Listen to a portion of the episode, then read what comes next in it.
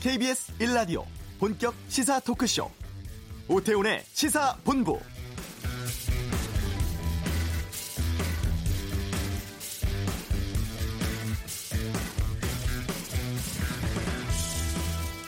뉴스 통해서 들으셨겠습니다만 정부가 산불로 큰 피해가 발생을 한 고성, 속초 등 동해안 지역에 대해서 재난사태 선포했습니다. 지역은 강원도 고성군, 속초시, 강릉시, 동해시, 인제군 일원인데요. 이 재난 사태가 선포되면 재난 경보 발령할 수 있고 물자, 인력을 동원하는 행정 권한이 확대됩니다. 그러니까 공무원을 비상 소집하거나 학교 휴업 등의 조치를 취할 수가 있죠. 범정부 차원의 지원을 통해서 보다 효과적인 재난 수습 가능해집니다. 정부는 앞으로 산불 피해 정도가 집계되는 것에 따라서 특 별 재난 지역 선포도 검토하고 있다고 하는데요. 지금 바람은 좀 잦아들었다고 합니다. 많은 인력과 행정력 동원해서 진화 작업 펼치고 있는데 오늘 해가 지기 전까지가 진화의 중요한 시간입니다. 오태훈의 시사본부 강원도 산불 재난특보로 방송을 하겠습니다. 실시간 들어오는 특보 내용과 함께 재난 전문가 연결해 현 상황 살펴보겠습니다. 청취자 여러분께서도 샵 9730번으로 재난 상황이나 의견 보내주시면 반영하겠습니다. 짧은 문자 50원, 긴 문자 100원의 정보 이용료 있고 콩은 무료로 참여 가능합니다. 정치 현안에 대한 비평과 전망 정두원의 시사점에서 살펴보겠습니다. 강원 산불 관련 특별 생방송 오태훈의 시사본부 지금 시작합니다.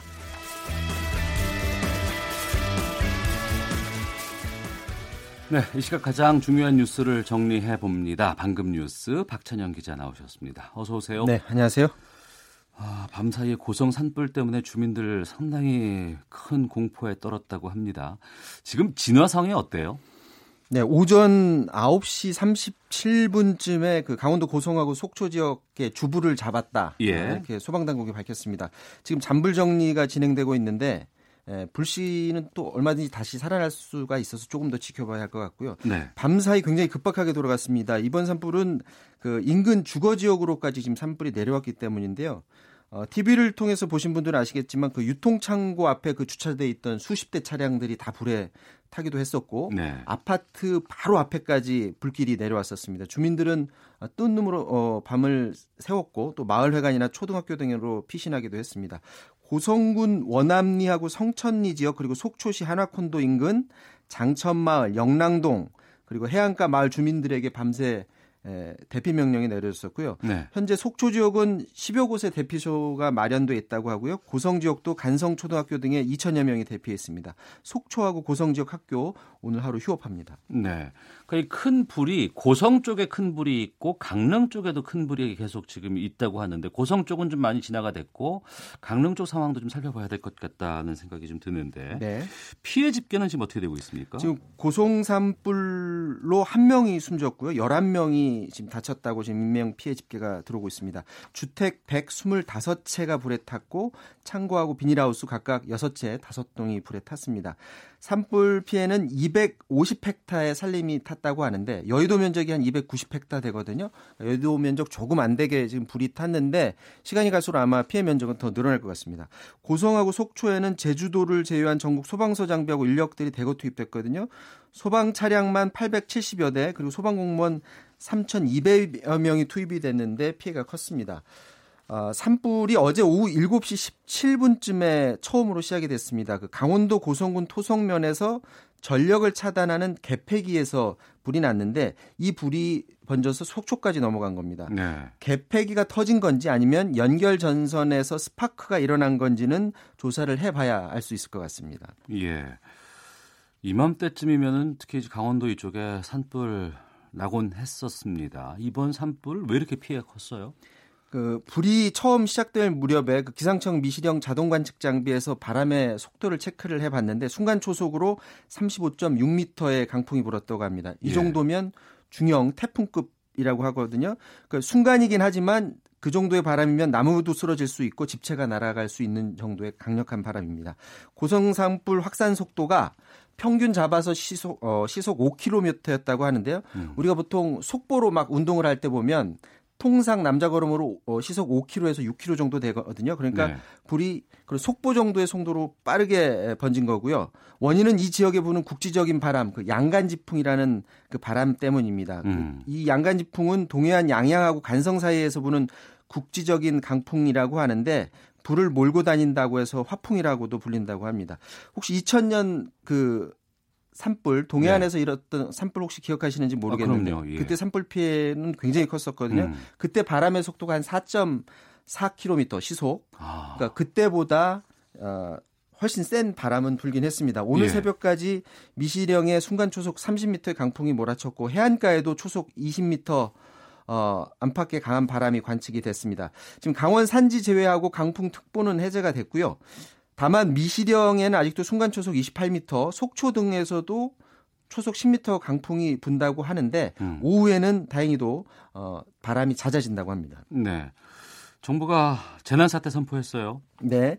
오전 9시에서 재난사태 선포했는데 어, 재난 사태가 선포된 지역이 앞서도 어, 말씀하셨던데 고성, 속초, 강릉, 동해, 인제 이렇게 다섯 곳입니다. 산불이 고성, 속초만이 아니라 나머지 세 개 시군에서도 지금 났는데요. 인제는 60% 현재 상황 진화됐고요. 강릉, 동해는 30% 진화됐습니다. 현재 상황 강릉 피해 살림 면적이 250헥타르, 인제도 20, 25헥타르 피해가 음. 있게 되고 있습니다. 재난 사태 선포에 따라서 선포 지역에는 인력 장비 물자 동원되고 대피 명령, 응급 지원 등 조치할 때 그쪽 지역 자치단체뿐만이 아니라 범정부 차원에서 이제 지원을 할 수 있게 됐습니다. 네. 밤새 문재인 대통령이 긴급 회의를 했다고 하는데 지금은 좀 어떻습니까? 어, 문재인 대통령이 어젯밤 11시 15분쯤 관계부처에 그 총력 대응 체제 유지하라 이렇게 지시를 했다고 하고요. 예.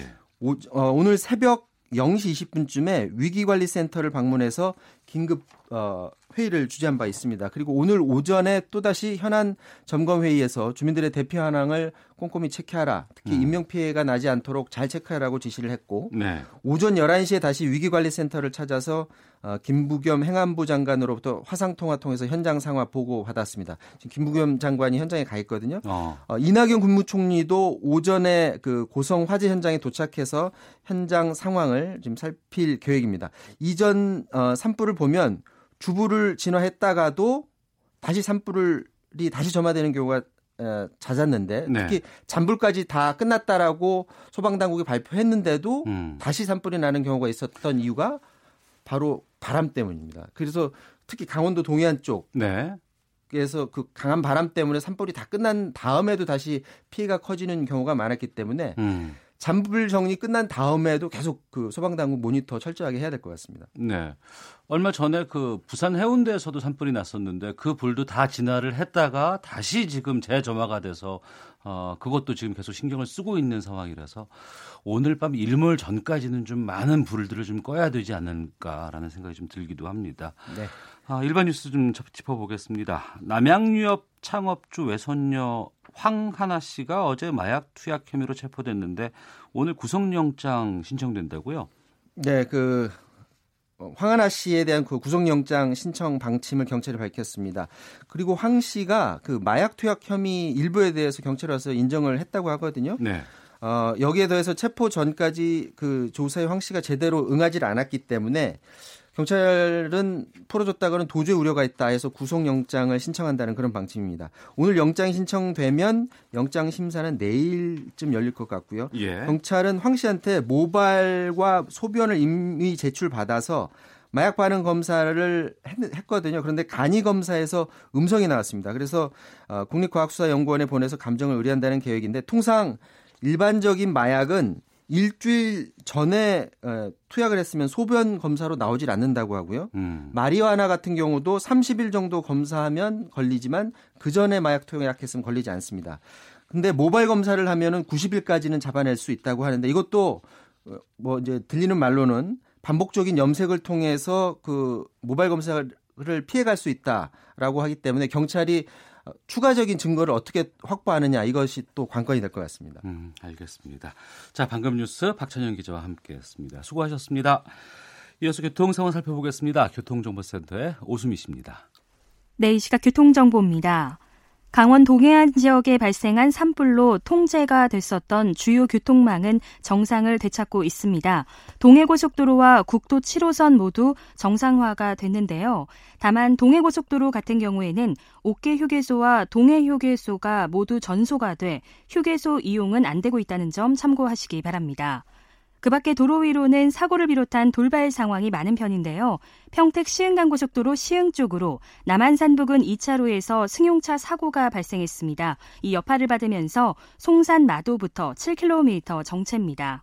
서울 시내에서는 반포대교 다리 위 북단에서 남단으로 가는 1차로에 추돌 사고가 발생해 주변으로 혼잡하고요. 강변북로 일산 가는 길로도 마포대교를 조금 못 간 3차로에 사고가 나면서 처리를 하고 있으니까 각별히 조심히 이동을 하시기 바랍니다. 지금까지 KBS 교통정보센터였습니다.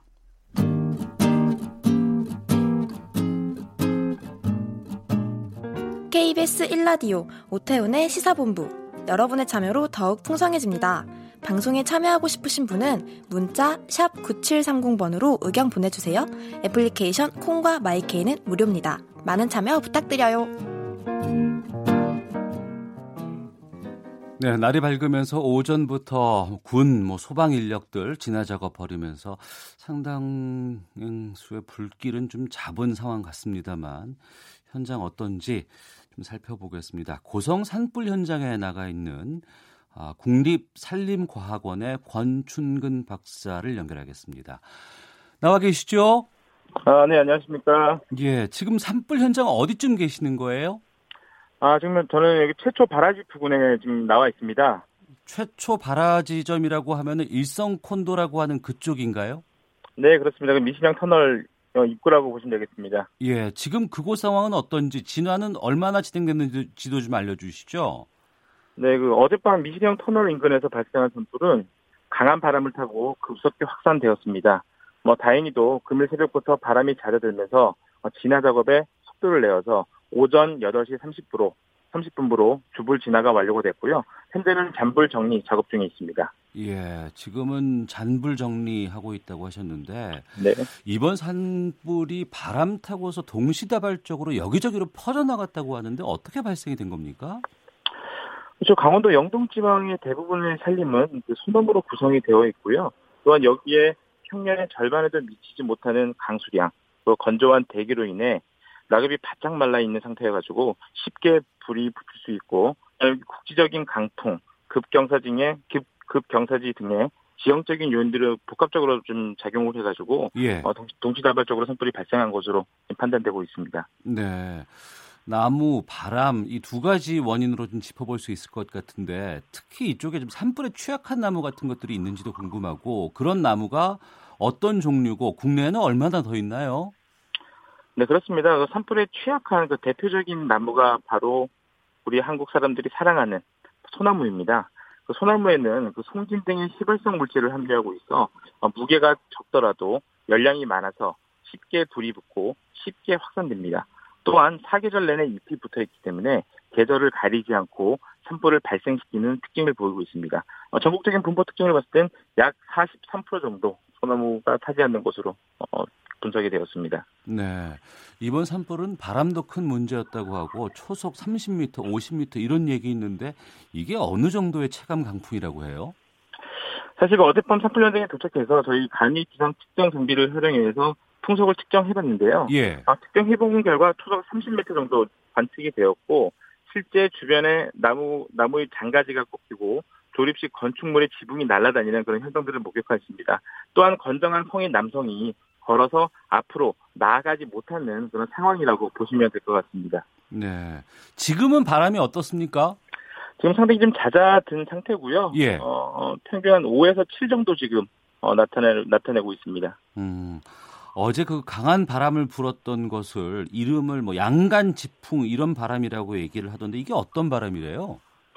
그렇죠. 태백 산맥을 넘으면서 그 고온 건조해지고 그 남고북조의 기압 배치에서 양양과 고성 사이에 부는 강한 바람을 양간 지풍이라고 합니다. 어제 불었던 양간 지풍은 태풍 수준으로 굉장히 빨랐습니다. 네. 이제 앞으로는 어, 진화 작업 한창 해야 될 것 같은데 여기에도 또 중요한 게 바람인 것 같습니다. 네, 맞습니다. 어떻게 보세요?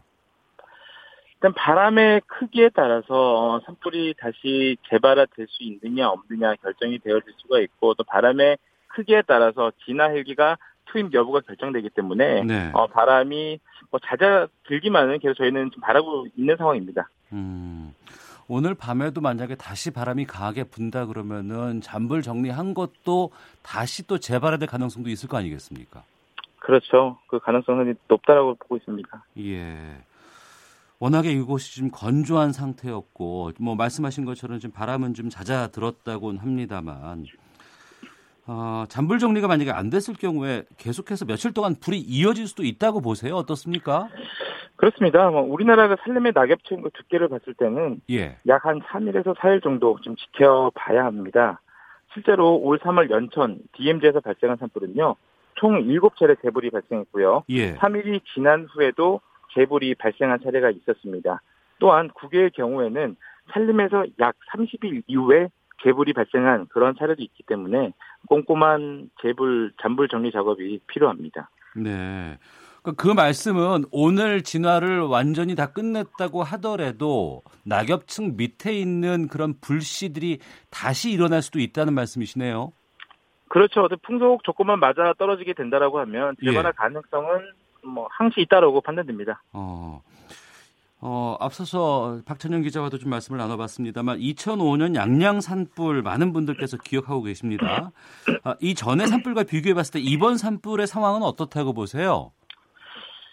굳이 양양 산불하고 좀 비교를 한다면요. 뭐 소중한 문화 유산과 막대한 산림 피해 면적을 나타낸 양양 산불과는 좀 비교할 수 없지만 네. 어, 이제껏 보지 못한 엄청난 확산 속도를 좀 나타낸 것으로 좀 보이고 있고요. 예. 어, 우리나라에서 가장 빠른 확산 속도를 나타낸 2000년 동해안 산불 같은 경우는 시간당 4.4km로 좀 확산이 되었었는데 네. 이번 산불은 그것보다 더 빠른 어, 5m, 5km 정도로 지금 분석이 되었습니다. 어, 동해안에서 발생한 산불 중 가장 빠른 속도를 보여주었습니다. 네. 이번 강원도 고성 그리고 이제 또 그 불이 강릉으로까지 좀 갔다고 하는데 이곳 말고도 지금 네. 부산 해운대에서 발생했던 산불도 지금 재발화했다는 소식이 들리고 기장에서도 지금 산불이 났다고 하고요. 네. 충청도 쪽에서도 산불이 있다고 하는데 이게 지금 지금의 뭐 상황, 날씨, 바람 이런 것과 다 연관이 있다고 보세요?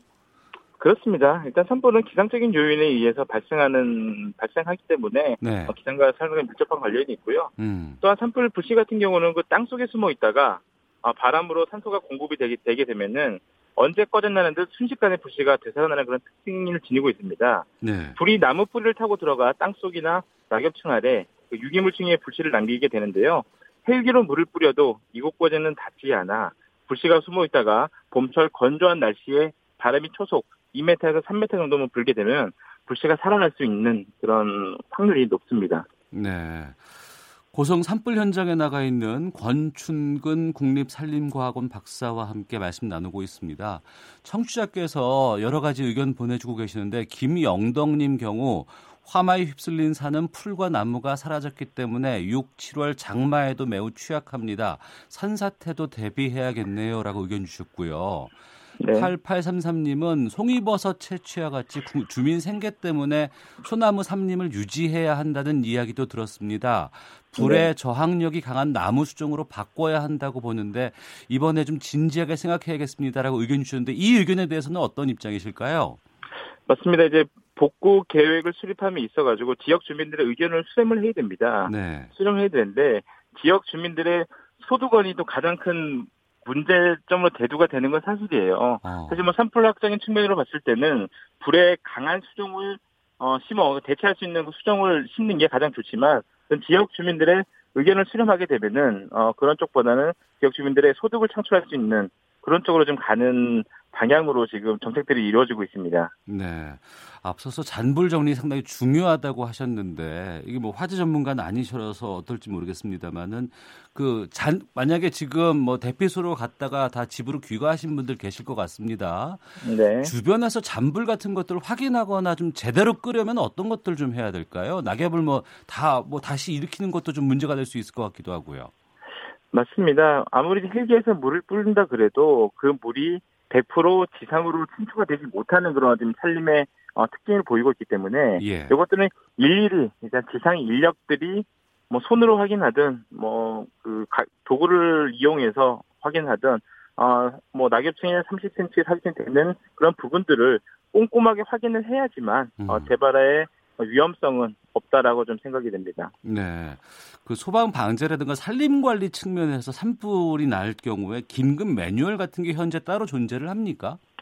그렇습니다. 저희 산림 보호법에 의거하여 그 산불 발생 규모에 따라 산불 담당자 및 지휘자의 역할 또한 단계별 유관 기관 임무 및 조치 사항 등을 정리한 산불 전환 현장 조치 실무 매뉴얼이 있으며 이번 고등 산불도 이 매뉴얼에 따라서 업무를 이렇게 수행을 하였습니다. 네.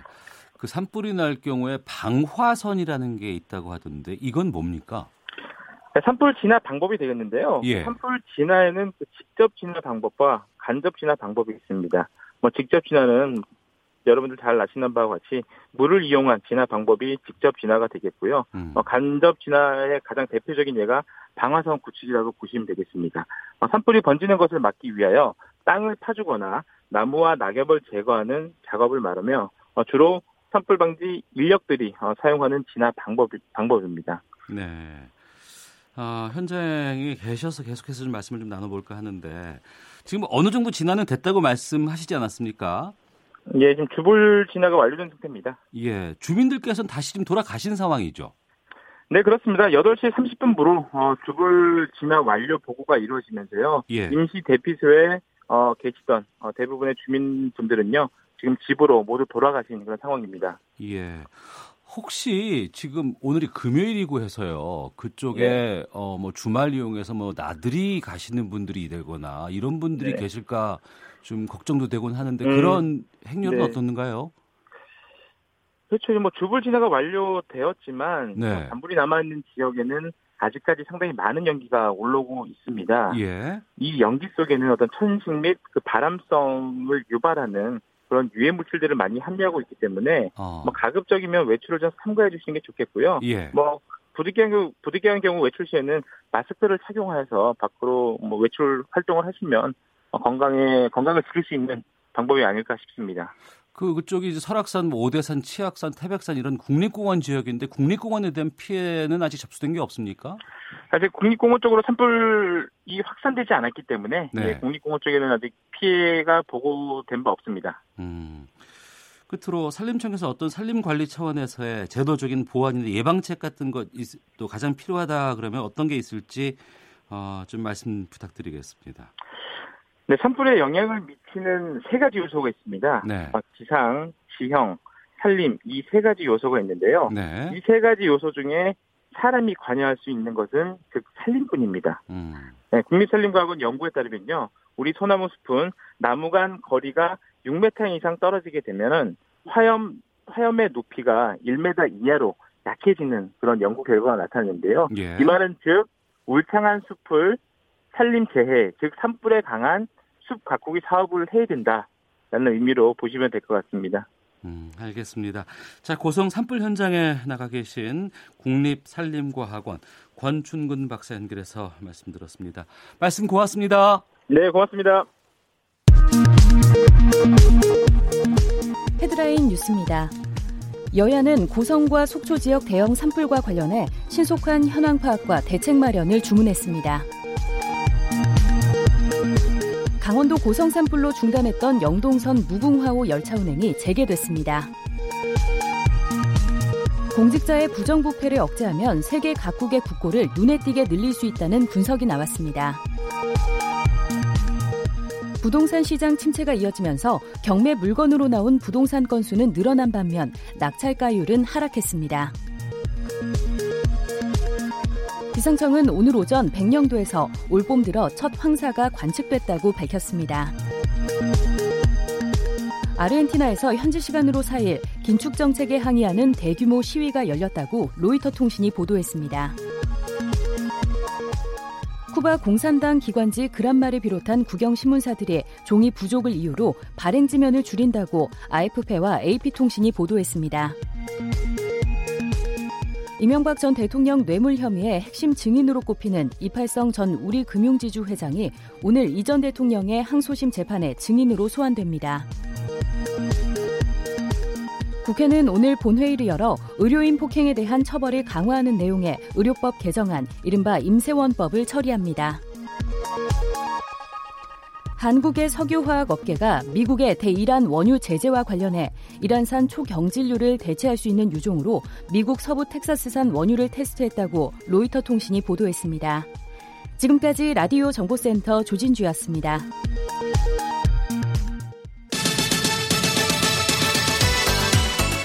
오태훈의 시사본부는 여러분의 소중한 의견을 기다립니다.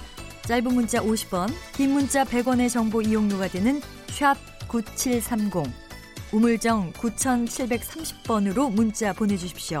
KBS 라디오 앱 콩은 무료입니다. KBS 라디오 오태훈의 시사본부. 지금 여러분은 대한민국 라디오 유일의 점심 시사 프로그램을 듣고 계십니다. 네, 한 주간의 정치권 소식 정리해보고 다음 행보를 예측해보는 정두원의 시사점 시사점 시간입니다. 정두원 전 의원 연결하겠습니다. 안녕하십니까? 네, 안녕하세요. 예, 저희 지금 강원 산불 관련 특별 생방송으로 지금 아, 구성하고 있는데요. 속보 상황부터 좀 살펴보겠습니다. 문재인 대통령이 위기관리센터 방문해서 긴급 회의 주재하고 가용 자원을 모두 동원해 산불에 총력 대응하라는 지시를 내렸고 또 정치권도 현장으로 좀 달려갔습니다. 이번에 그 산불 관련해서 긴급 재난 사태 어떻게 대응하고 있다고 보시는지 또 아, 이런 재난 상황에서는 어떻게 정치권들이 움직여야 하는지 말씀해 주시죠. 네, 언론상으로 보면 정부에서 차분하게 잘 대응하고 있는 것 같고요. 예. 다만 정치권에서 좀 안 달려갔으면 좋겠어요. 왜 달려갑니까? 어. 가면은 그 일하는 거 방해하거든요. 예. 의전해 의전해야 되지. 음. 또뭐 여러 가지 뭐 그냥 불필요한 거 참견하고 그러는데 그냥 지역구 의원들이야 불가피하게 참견 거기 가겠지만은 네. 나머지 그 국회의원들은 좀 안 갔으면 좋겠어요. 어. 그거 그 괜히 얼굴 비치려고 하는 거거든요. 예. 예. 음. 그런 거 좀 그, 그 나쁜 관행 없앴으면 좋겠습니다. 예, 청취자 0324번님께서 산불이 재난 수준으로 났는데 자기들 질문한다고 재난 상황실 지휘해야 할 청와대 안보실장과 비서실장을 한밤중에 돌려보낸 국회 이거 큰 문제 아닌가요?라고 의견 주셨는데 어제 국회 운영위원회에서 아마 있었던 부분에 네. 대해서 말씀하시는 것 같은데 그 부분에 대해서는 어떻게 보셨어요? 그것도 이제 굉장히 미숙한 거죠. 그러니까 감 떨어지는 일들을 하는 건데 예. 지금 지금 수준이 그밖에 안 됩니다. 음. 야당 성숙하지가 못해요. 그리고 뭔가 지금 뭐가 좀 미숙해요.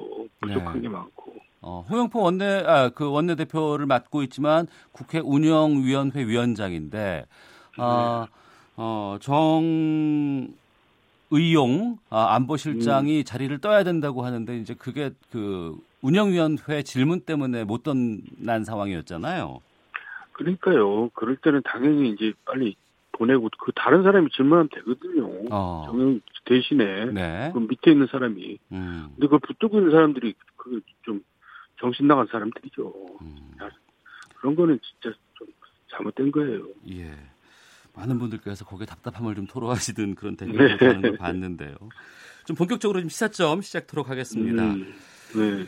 아, 보궐선거가 1대 1로 끝이 났습니다. 무승부라고 보세요? 아니면 여야 모두 최악의 상황은 피했다고 봐야 할까요? 음, 민주당이 진 거죠. 네. 민주당 이름이 없잖아요. 예, 예. 예, 그러니까 민주당은 과거에 지- 과거도 아니죠. 9개월 전에 지방선거에서 이렇게 크게 이겨놓고 이제 그만 그 동안에 굉장히 이제 상황이 나빠진 거죠. 음. 그래서 양쪽 다 진 건데 네.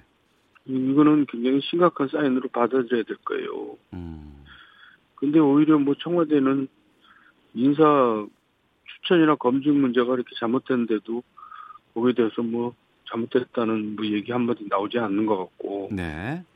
또 뭐 김의겸 전 대변인 뭐 그런 문제도 그 벌어졌으면 또 그 수습을 해야 되는데 수습하는 과정이 국민들한테 오히려 오만 방자하게 비춰지거든요. 네, 그러니까 지금 대통령들을 대통령을 잘 못 모시고 있는 거예요 주변에서. 주변에서. 저는 차제에 네.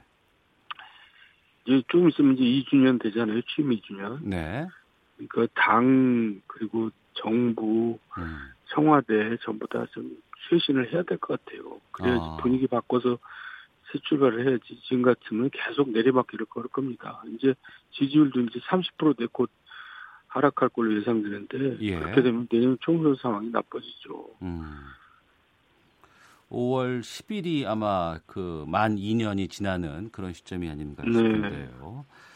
아, 선거 내용 좀 보겠습니다. 창원 성산 지역 막판 드라마 같은 어, 접전이 펼쳐졌고요. 불과 504표 차로 1, 2위가 결정됐습니다. 네. 어, 이 창원 성산 지역은 어떻게 보셨어요? 그러니까 그 단일화를 했기 때문에 이제 간신히 이긴 건데 네. 단일화 안 했으면 졌죠. 음. 그러니까 이제 그거는 그 여러 가지 이제 요인이 있겠지만 경제 요인이 제일 크다고 보고 또 이해참 대표도 그렇게 얘기했더라고요. 예. 그러니까 성산 지역이 그쪽이 또뭐 원자력 저 두산중공업 음. 이런 굉장히 그이 뭐야 인원이 많은 근로자들이 많은 지역이거든요. 네. 지금 두산중공업이 탈원전 때문에 거의 문 닫게 생겼잖아요. 음. 그러니까 그런 게 영향 많이 미쳤겠죠. 네. 그러니까 경제가 제일 중요하다는 거를 항상 인식해야 되는데 음. 지금 경제 문제에 너무 안이하게 대응하고 있고 또 잘못됐으면은 네. 길을 이제 고쳐서 방향을 틀어서 가야 되는데 그냥 계속 밀고 가는 거예요. 어. 막혔는데도. 네, 네. 그러니까 이제 국민들이 거기에 대해서 저항을 하는 거죠. 어. 지난해 말부터 그 부분에 대해서는 정 의원께서 계속해서 지금 이 부분은 문제가 있다 바꿔야 된다라는 의견을 보내주셨던 기억이 나네요. 네. 예.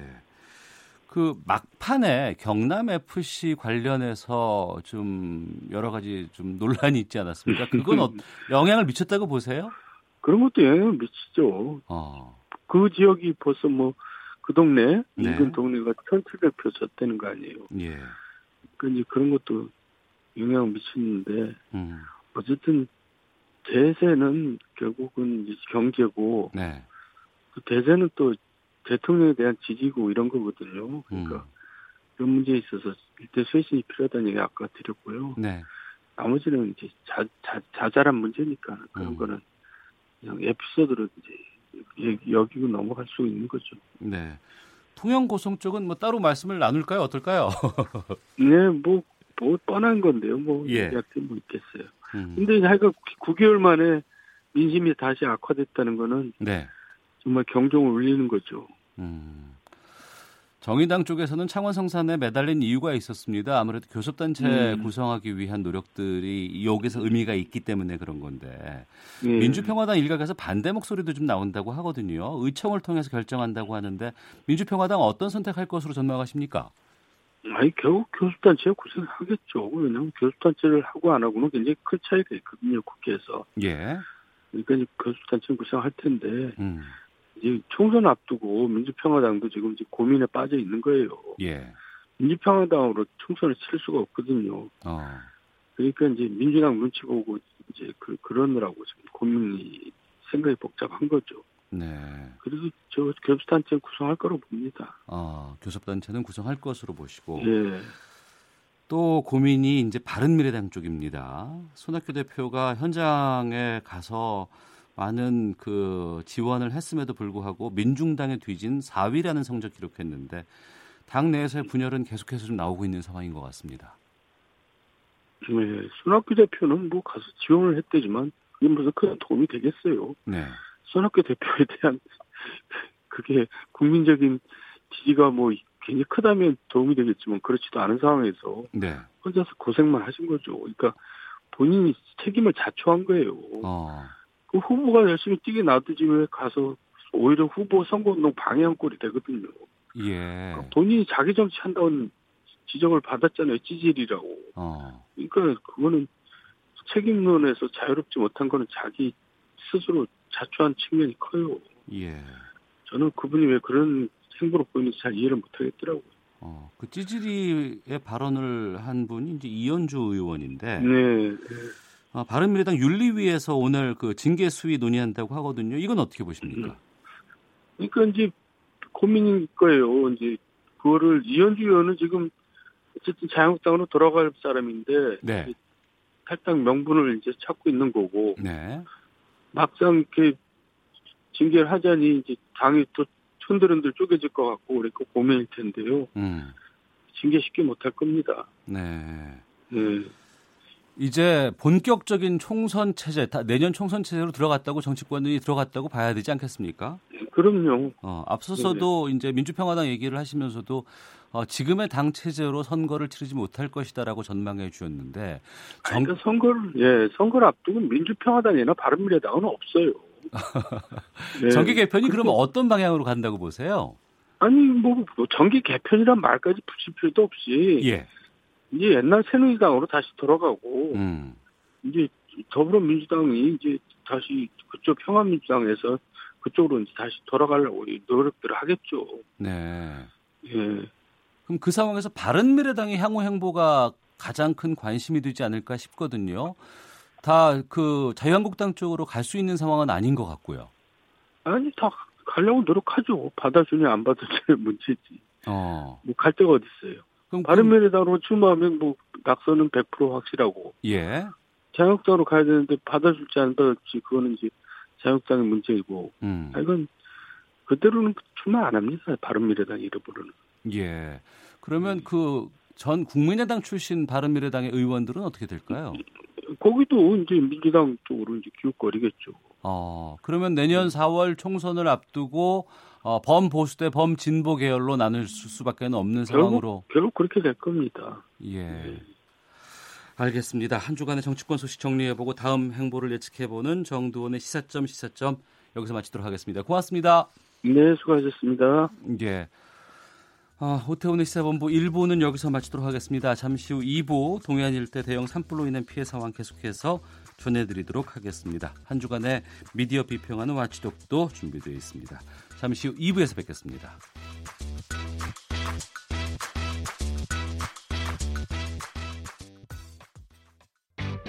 야, 아 왜? 점심시간에 뭐하냐? 자야지. 야, 그러지 말고 이거 한번 들어봐. 아 뭔데? 지금 당장 라디오를 켜봐 나른한 오후 깨울 시사 토크쇼 모두가 즐길 수 있고 시간 유쾌하고도 신나는 시사 토크쇼 오태훈의 시사본부 네, 시사본부 2부 시작하겠습니다. 지금 이 시각 강릉 일대 또 동해안에 강풍 특보가 발령 중입니다. 청취자 여러분들의 각별한 좀 주의 부탁드리겠습니다. 아, 강원도 산불 인근 지역에 막심한 피해를 입혔는데 실제 이곳에 거주하는 청취자 한 분을 저희가 전화 연결해서 상황 어떤지 살펴보도록 하겠습니다. 강원도 고성군 토성면에 임진선 선생님 나와 계신가요? 네. 예. 지금 어디 계세요? 어, 지금 바깥에 나와 있어요. 그곳이 어, 토성면이라는 곳이 맞습니까? 예, 맞습니다. 예. 계시는 곳에 피해는 없으신지요? 인근 지역 상황은 좀 어떤지 좀 알려주시죠. 어, 지금 이쪽 바닷가라인 쪽은 전혀 지금 문제는 없고요. 예. 지금 저쪽 산 있는 쪽에 그쪽에 이제 그 주택 단지들은 많이 피해가 크죠. 음. 지금 계시는 곳이 그러면 바닷가 쪽인가요? 토성면도 상당히 범위가 아, 넓더라고요. 예, 예. 저희는 이제 바닷가 쪽이고요. 예. 그 다음에 이제 거기서 이제 한 블럭이 넘어가면은 이제 산하구들 어울려 있는 그 주택 단지들이 많거든요. 예. 토성면의 피해가 심했고 어제 상당수의 토성면 주민들께서는 대피소에서 밤을 보냈다고 하셨는데 예, 맞습니다. 어, 임진선 선생님께서도 어젯밤에 대피소에 계셨습니까? 아니요, 저는 이제 주변에 지인들이 좀 있어서 예. 그냥 다른 분들은 대피소로 가시고 어. 저희는 또 예 저희라고 좀 떨어져 있는 그 피해 지역에 좀 떨어져 있는 곳으로 이제 저기 넘어왔죠. 네. 어제 운전하다가 화재를 직접 목격하셨다고 네, 들었습니다. 네, 네, 네. 그때 상황을 좀 설명해 주세요.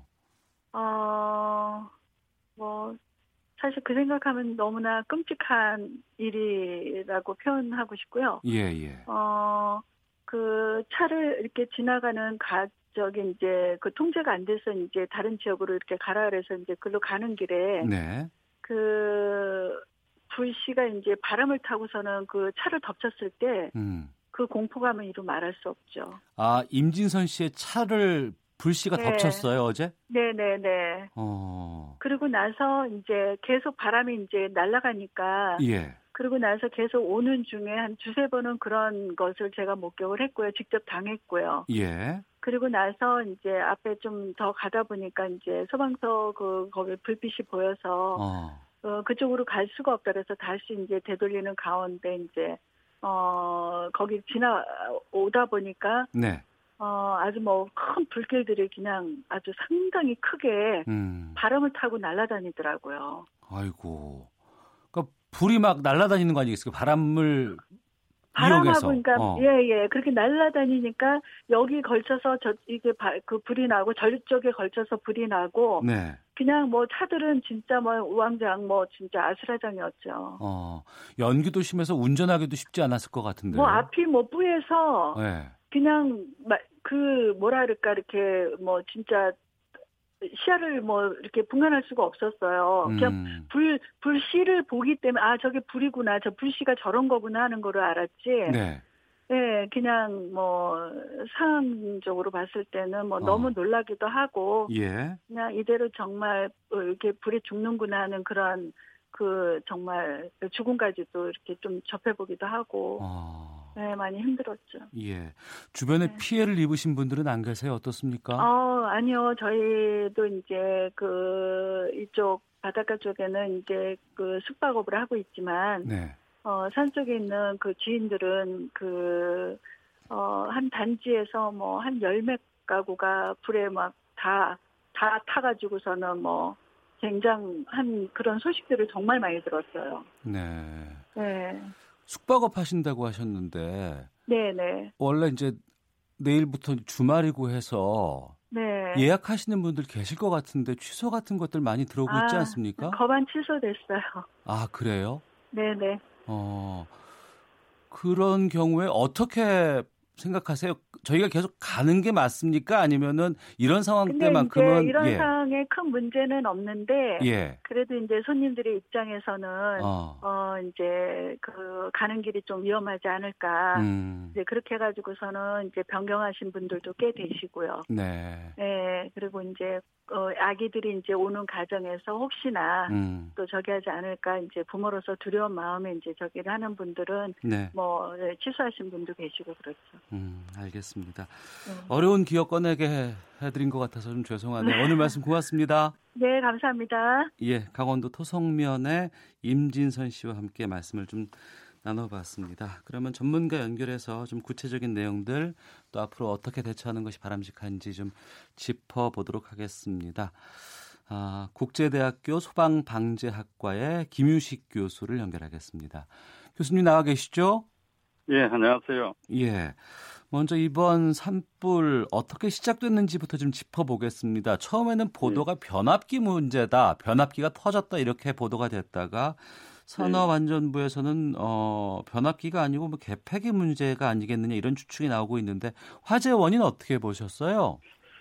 어, 저도 이제 뉴스를 접해가지고 그 내용들을 좀 알고 있는 이런 부분들인데 이 내용을 보면 변압기나 이 개폐기 문제들은 그 정기적인 그 화재 요인이 될 수 있기 때문에 네. 우리가 이제 화재 발생에는 보면 원인들 중에 이제 물리적 그 기계적 요인이 있고 또 음. 정기적인 요인들 이렇게 정기적 요인을 보면 뭐 합선이나 누전, 네. 전류, 뭐 지락, 단약 이런 것들이 이제 정기적 요인이 될 수 있고요. 예. 그다음 이제 화학적 요인의 이런 원인이 있고 또 기타 특수 요인들이 이렇게 구분될 수 있습니다. 음. 이제 세부적인 이 내용들은 화재 조사를 해보면 네. 원인들이 무엇인지는 아마 밝혀질 거라고 보여집니다. 네. 그, 뭐, 변압기인지 개폐기인지 모르겠습니다. 그게 터져서 불빛이 막 옮겨가는 장면이 영상으로 많이 찍혔거든요. 예, 예. 그거 보시면서 이거는 어떻게 너무나 짧은 순간에 갑자기 퍼져나가는 불길로 번지는 거라서 저도 어떻게 해야 될지를 모르겠던데. 이제 전기선을 타고 이렇게 전기 오- 저 화염이 옮겨갈 때는 순식간에 선을 타고 옮겨가거든요. 예, 예. 근데 그 과정에 다른 저 매개체가 있으면 또 그게 그 불이 옮겨 붙고 음. 그 과정에 이제 이게 지금 현재 강원도 지역들 뿐만 아니고 전국적으로 이제 그 건도가 습도가 낮고 건도가 높은 편이다 보니까 그게 네. 또 바람이 불고 이러니까 쉽게 어, 화재로 이어지는 이런 상황이라 보이죠. 예. 게다가 불이 야간에 발생을 해서 더욱더 피해가 좀 컸던 것 같습니다. 예. 어, 야바, 야간에는 소방 헬기가 뜨기 힘든 상황이잖아요. 예, 예. 어. 지금 우리 그 일반 그 헬기하고 군에서 운영한 헬기하고는 이제 차이가 있는데 네. 그 군에서는 야간 그 항법 장치들이 그 시스템들이 이제 탑재가 돼가 있고요. 예. 민간에서 사용하는 일반 그 산림 헬기나 이 산불 진압 헬기는 그런 기능들이 없는 걸로 알고 있습니다. 음. 그리고 또 이제 그 이 산림청 화재 진압 그 매뉴얼에 보면 일몰과 일출 그 기점이 뭐 규정이 돼가 있거든. 예를 말 무슨 주간에는 그 비행을 하다가 해질 무렵 일몰 되면 비행을 멈추게 하고 네. 또 아침에 해가 떠야 뜰 때 비행을 할 수 있게끔 이런 규정이 돼 있다 보니까 어. 앞으로 향후 이런 부분들은 좀 보완이 돼야 되지 않나 이렇게 보입니다. 왜 그러냐면 실제 산불이 그 확산되는 거는 주간에는 게- 그 우리 지형에 따라 가지고 저지대에서 고지대로 바람이 올라가고 예. 야간에는 거꾸로 뭐 고지대에서 저지대로 이렇게 바람이 이동을 하거든요. 예. 그럴 때는 이제 산불의 확산이 빠르지 않는 이런 부분이고 오히려 음. 그때 효과적으로 헬기를 이용해 진압하는 게 네. 훨씬 어, 좋은 방법이 아닌가 이렇게 보입니다. 네. 어, 날이 밝 고 소방 헬기가 이제 뜨니까 빠른 속도로 좀 진화가 이루어졌는데 예. 산불 진화에서는 소방 헬기 역할이 가장 좀 필수적인 것 같아요. 예, 예. 어. 그, 그 부분들 방금 제가 말씀, 그, 설명드렸는 것처럼, 이 지대형들이 이제 산악지대고 또 넓은 지대다 보니까 예. 일반적인 그 소방관이나 산림 진화대들이 물로 가지고 불 끄는 건 한계가 있거든요. 왜냐하면 네. 또 바람에 의해서 또 강원도 지역은 이, 그, 산림 자체가 그, 침엽수인 소나무 이런 군락들이 많다 보니까 쉽게 네. 또 불이 옮겨갈 수 있는 이런 요인들이 되다 보니까 음. 그 다량의 어떤 물로 화재 진압하는 게 굉장히 효과적이라 보여집니다. 그게 이제 바로 소방 헬기 투입해서 네. 그 하는 방법이 아닌가 보여집니다. 예. 발화 이후에 퍼지는 속도라든가 규모에 비해서 그래도 불길은 좀 빨리 잡고 있는 것은 아닌가 짐작되는데 예. 어떻게 보십니까?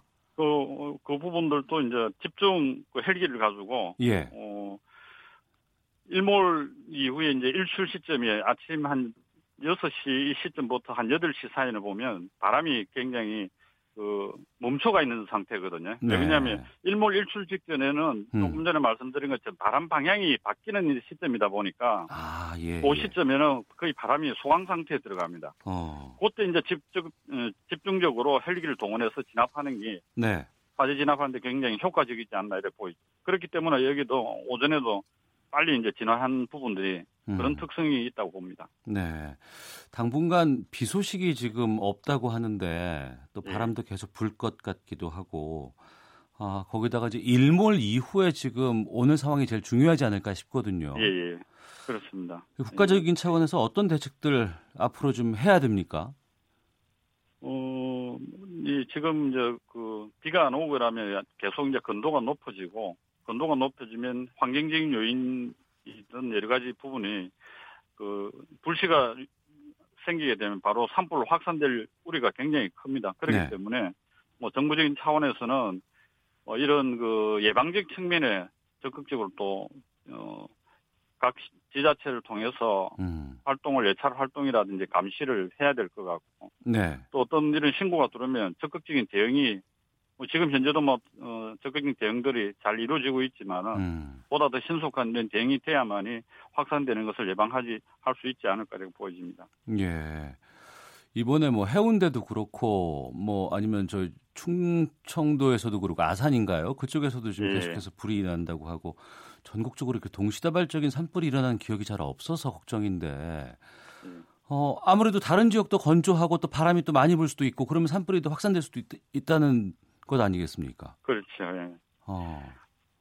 음, 그 산불 부분들은 우선 주간에 이제 진압이 되었다고 예. 완전히 불이 꺼진 상황이 아니거든요. 왜 그러냐면 산불의 그 특성을 보면 그 지중화 화재라는 게 있습니다. 나, 낙엽들이나 이제 나무들이 퇴적이 돼서 네. 땅 속에 이제 무채가 있는데 예. 위에 불씨가 산불이 지나 지나가게 되면 그 불씨가 머금고 있기 때문에 불, 땅 속으로 불씨가 들어갑니다. 어. 그런 상태에서 이제 외부에는 화염이 없지만은 네. 그땅 속에는 불씨가 아직 머금고 있는 상태거든요. 예, 예. 그럴 때 이제 다시 어, 야간이라든지 바람이 불게 될 때는 다시 어. 이제 산불로 이어지기 때문에 네. 이런 부분도 이제 그 산불 진화대원이든 이제 후착대로서 잔화 정리하는 이런 분들이 네. 뭐 물로 살수를 한다든지 이런 불씨들을 음. 잔화제를 완벽하게 어, 제거가 돼야만이 네. 다시 이제 그 확산되는 것을 막을 수 있다고 보여집니다. 음.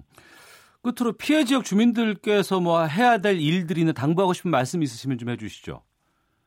어, 뭐, 이, 갑자기 이렇게 이재민들이 발생되고 이런 부분은 가슴 아픈 일이지만은, 그, 지금 당장 그 불이 꺼졌다고 입조하고 이런 상황은 아닌 것 같고요. 예. 이런 부분들은 이제 관계 기관과 충분히 이제 사전 사후 협의를 하고, 어. 그리고 들어갔을 때도 안전한지 이런 것들도 좀 잘 확인을 해보고, 그 다음 단계에 진행되는 게 에, 바람직하지 않나 이렇게 보입니다. 아, 알겠습니다. 자, 오늘 말씀 여기 듣도록 하겠습니다. 고맙습니다. 예, 감사합니다. 네, 국제대학교 소방방재학과의 김윤식 교수였습니다.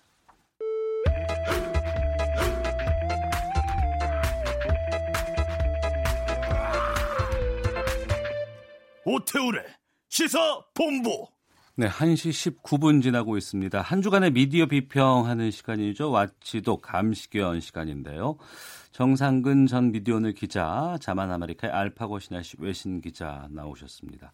어서 오세요. 예, 안녕하십니까. 예. 밤사이 재난 방송 보셨어요, 혹시? 아, 네. 이게 처음에는 뭐 심각한 상황인지 몰랐다가 음. 점점 갈수록 좀 심해져가지고 예. 밤에 잠깐 TV 좀 보다 잤습니다. 음, 알파고 기자는. 전 어제 저녁에 알게 됐는데요. 예. 근데 어제 저녁부터 제, 자꾸 이렇게 행사 중이다 보니까 밤에 들어가서는 11시 반이었거든요. 음. 아침 또 7, 8시에 라디오가 있었기 때문에 잤어요. 예. 그래서 저는 불과 몇 시간 전화하긴 했어요. 음. 무슨 상황인지. 네네. 근데 아직 때 아, 없어진 거 아니잖아요. 어. 그래서 좀 약간 심각하는구나라는 생각을 몇 시간 전했어요. 예. 이렇게 국가적인 재난 상황이 발생을 했을 때 언론이 해야 될 뭐 여러 가지 방송의 태도, 보도 태도 이런 것도 참 중요하잖아요. 네. 어. 그렇죠. 뭐 이게 뭐 재난 보도 준칙이라고 지난 2014년 세월호 참사 이후에 음. 좀 제정이 된 게 있는데 네. 대체로 이제 이거를 좀 따라야 된다라는 언론계 사이에 좀 공감대가 형성이 된 것 같아요. 음.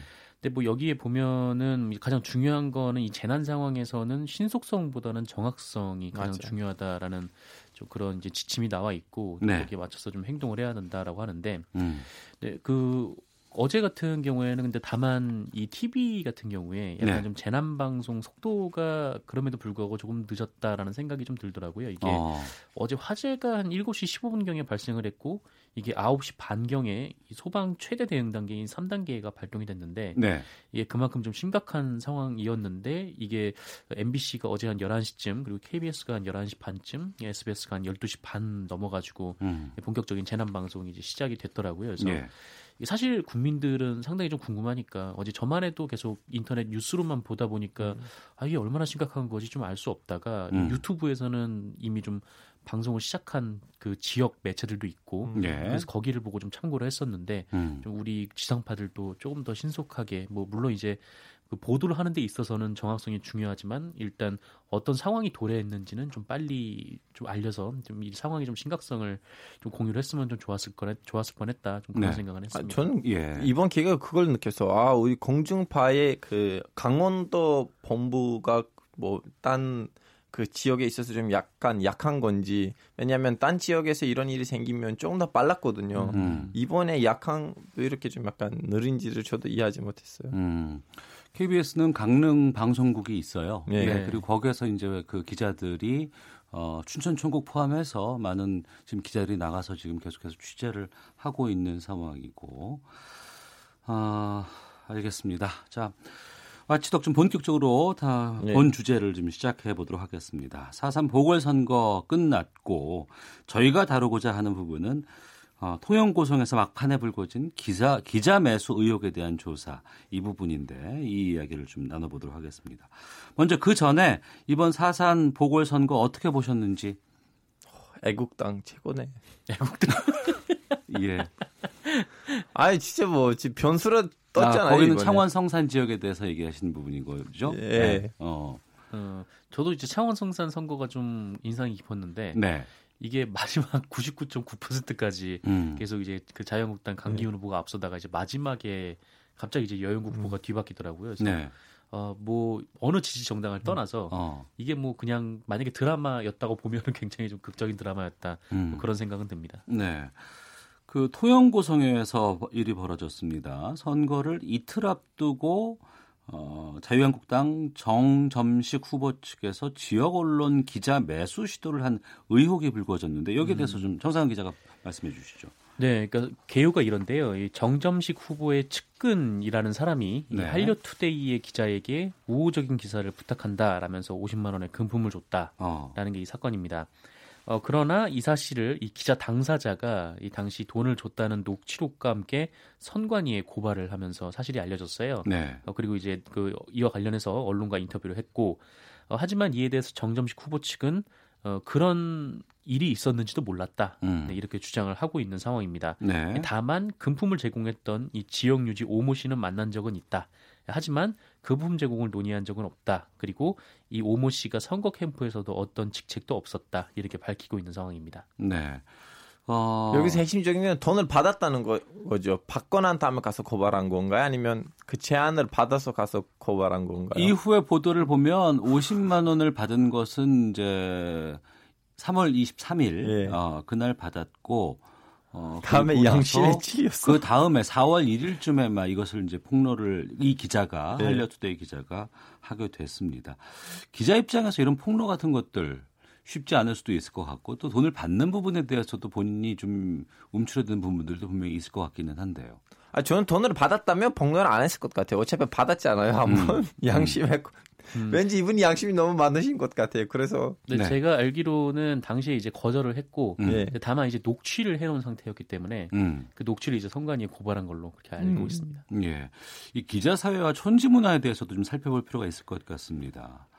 아, 지역 언론의 경우 좀 좁은 사회잖아요, 이쪽이. 예. 음. 그러다 보니까 지역 유지라든가 유력 인사들과의 관계 설정이 특히 기자 입장에서는 쉽지 않은 상황이 있을 수도 있을 것 같은데.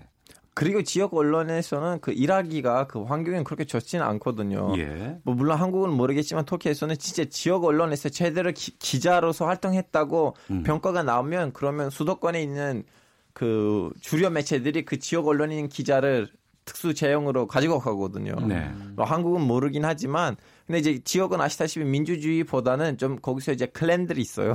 음.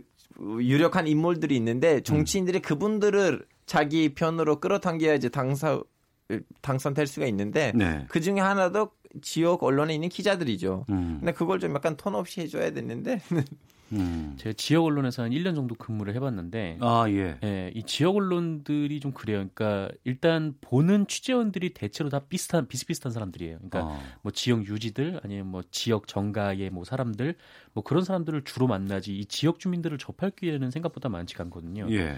왜냐면은 이 지역 주민들이 지역 언론을 구독을 하지 않고 신문을 보질 않아요. 어. 네. 근데 그러니까 이제 더 이제 그 신문을 사주고 또 광고를 해주고 그 신문을 볼 이 지역 정가 사람들 뭐 지역 유지 사람들을 더 만나는 거고 또 그러다 보니까 뭐 지역 주민들 입장에선 자기 얘기가 나오지 않는데 자기와 음. 관련된 삶이 나오지 않는데 굳이 볼 이유는 또 없는 아, 저는 그것도 이제 지역마다 다르긴 해요. 그 지역 언론을 구매하는 도시에 있는 지역 언론하고 성공 모델이 있죠. 그렇지 몇 군데 이건 좀 있어요. 약간 확실한 사이가 예를 들면 일본에서는 지역 언론을 그 그쪽 지역 사람들이 많이 구매하거든요. 네. 지금 거의 100만 부수에 넘는 지역 언론들이 있어요, 일본에서. 음. 그럴 때는 거기 있는 기자들의 그 모습이 진짜 다르더라고요. 음. 뭐 우리나라도 이제 확실한 지역 기반이 있는 매체들이 있죠. 뭐 부산일보 같은 경우에도 네, 굉장히. 독자 수가 많고 네. 이 가장 기초 단위에서 보면 뭐 옥천 신문 같은 경우가 굉장히 많은 그 지역 주민들이 구매를 하는 걸로 음. 알고 있습니다. 예. 각 지역마다 또 지역 언론사의 특징으로 인해서 이제 여러 가지 좀 차이가 좀 있는 것 같기도 하고. 근데 아직도 이 기자 사회 촌지 문화가 존재합니까? 두 분은 아, 어떻게 판단하세요? 아직도라는 말이 없어졌었나요? 전 요즘은 요즘은 이런 거 못 하잖아요. 어, 요즘은 많이 줄었죠. 많이 어. 줄었는데 네. 없다고는 볼 수 없을 것 같아요. 그러니까 아직도. 예, 뭐 저도 뭐 지역 언론 생활을 한 게 뭐 10년 넘게 전이긴 하지만, 음. 근데 그때도 그러니까 뭐 이런 뭐 대규모 선거 같은 경우에는 뭐 이렇게 돈 봉투 나오는 일이 많지 않고 네. 생각보다 되게 자잘한 선거들에서 돈 봉투가 나와요. 뭐, 어. 뭐 이제 농협조합장 선거들이라든지, 음. 하여튼 뭐 이런 부분에서 굉장히 그냥 뭐 돈도 뭐 많지 않고 그냥 네. 뭐 5만 원, 10만 원이 정도 수준밖에 안 되거든요. 음. 근데 뭐 그럼에도 불구하고 이 지역 언론 기자들이 워낙 또 어렵고 음. 또 공공한 생활을 하다 보니까 네. 여기에 또 흔들리는 사람들도 많죠. 음. 네. 지역 언론 같은 경우에는 그렇게 그 직원들도 많이 있는 것도 아니고 음. 기자 수도 적고 그러기 때문에 광고라든가 이런 부분들도 같이 뭐 뛰는 경우도 있고 하다 그래서 좀 힘든 상황이 좀 많이 있다는 얘기 좀 들어봤습니다. 네. 알겠습니다. 아, 헤드라인 뉴스 듣고 계속해서 말씀을 좀 이어가도록 하겠습니다. 강원도 동해안에서 난 산불이 점차 잦아들면서 통제됐던 교통편도 모두 정상화됐습니다. 청와대 정의용 국가안보실장이 어젯밤 늦게 국회 운영위에서 청와대로 복귀한 것을 놓고 논란이 이어졌습니다. 지난 2일 불이나 임야 20헥타르를 태우고 18시간 만에 꺼졌던 부산 해운대구 운봉산에서 산불이 재발화했습니다. 강원도 산불 진압을 위해 군 헬기와 소방차, 군 장병 3,500여 명이 진화 작업에 투입됐습니다. 장병 만여 명과 차량 등 추가 장비들도 투입 대기 중입니다. 지금까지 라디오 정보센터 조진주였습니다. 이어서 기상청의 송소진 씨입니다. 강풍과 미세먼지 정보입니다. 바람이 잦아들면서 강풍주의보는 현재 강원 산지에만 남아 있습니다. 그래도 오후까지 동해안과 일부 서해안을 중심으로 초속 8에서 13m, 자동차의 속도로 보면 시속 29에서 47km 정도의 바람이 강하게 불겠고요. 강원 산지에는 순간 풍속이 시속 72km 정도로 돌풍이 부는 곳이 있을 전망이어서 계속 주의를 하셔야겠습니다. 대기는 여전히 매우 건조한 상태입니다. 지금 전국 대부분 지방에 건조특보가 발효 중이니까요. 불조심하시기 바랍니다. 한편 백령도에서 황사가 관측되고 있습니다. 황사와 함께 국외 미세먼지가 유입되고 있어 현재 대부분 지방에서 먼지 농도가 나쁨으로 나타나고 있고 곳에 따라 매우 나쁨 단계까지 오를 전망입니다. 내일도 많은 지역의 공기가 탁할 것으로 예상됩니다. 현재 서울의 기온은 16.2도입니다. 강풍과 미세먼지 정보였습니다. 이어서 이 시각 교통 상황을 KBS 교통정보센터 공인혜 씨 씨가 전해드립니다. 이 시각 교통정보입니다. 고성 지역 산불은 큰 불길을 잡고 한때 통제됐던 동해고속도로와 7번 국도 무궁화호 열차는 정상 운행되고 있습니다. 다만 산불로 불에 탄 동해고속도로 옥계 휴게소와 동해 휴게소는 이용을 할 수 없으니 참고하시기 바랍니다. 오후 시간 대부분 소통 수월하지만 돌발 상황이 일어난 지역을 중심으로 정체되고 있는데요. 먼저 순천 완주고속도로 순천 방향으로 남한분기점 1차로에서 난 승용차 사고를 처리하고 있습니다. 이 부근 지나실 때 살펴가시기 바랍니다. 중부내륙선은 창원 방향으로 진난터널 부근 2차로에서 작업을 하고 있어 뒤로 짧게 밀립니다. 서울 외곽순환고속도로는 일산에서 판교 쪽으로 서운에서 송내 구간 정체입니다. 지금까지 KBS 교통정보센터였습니다.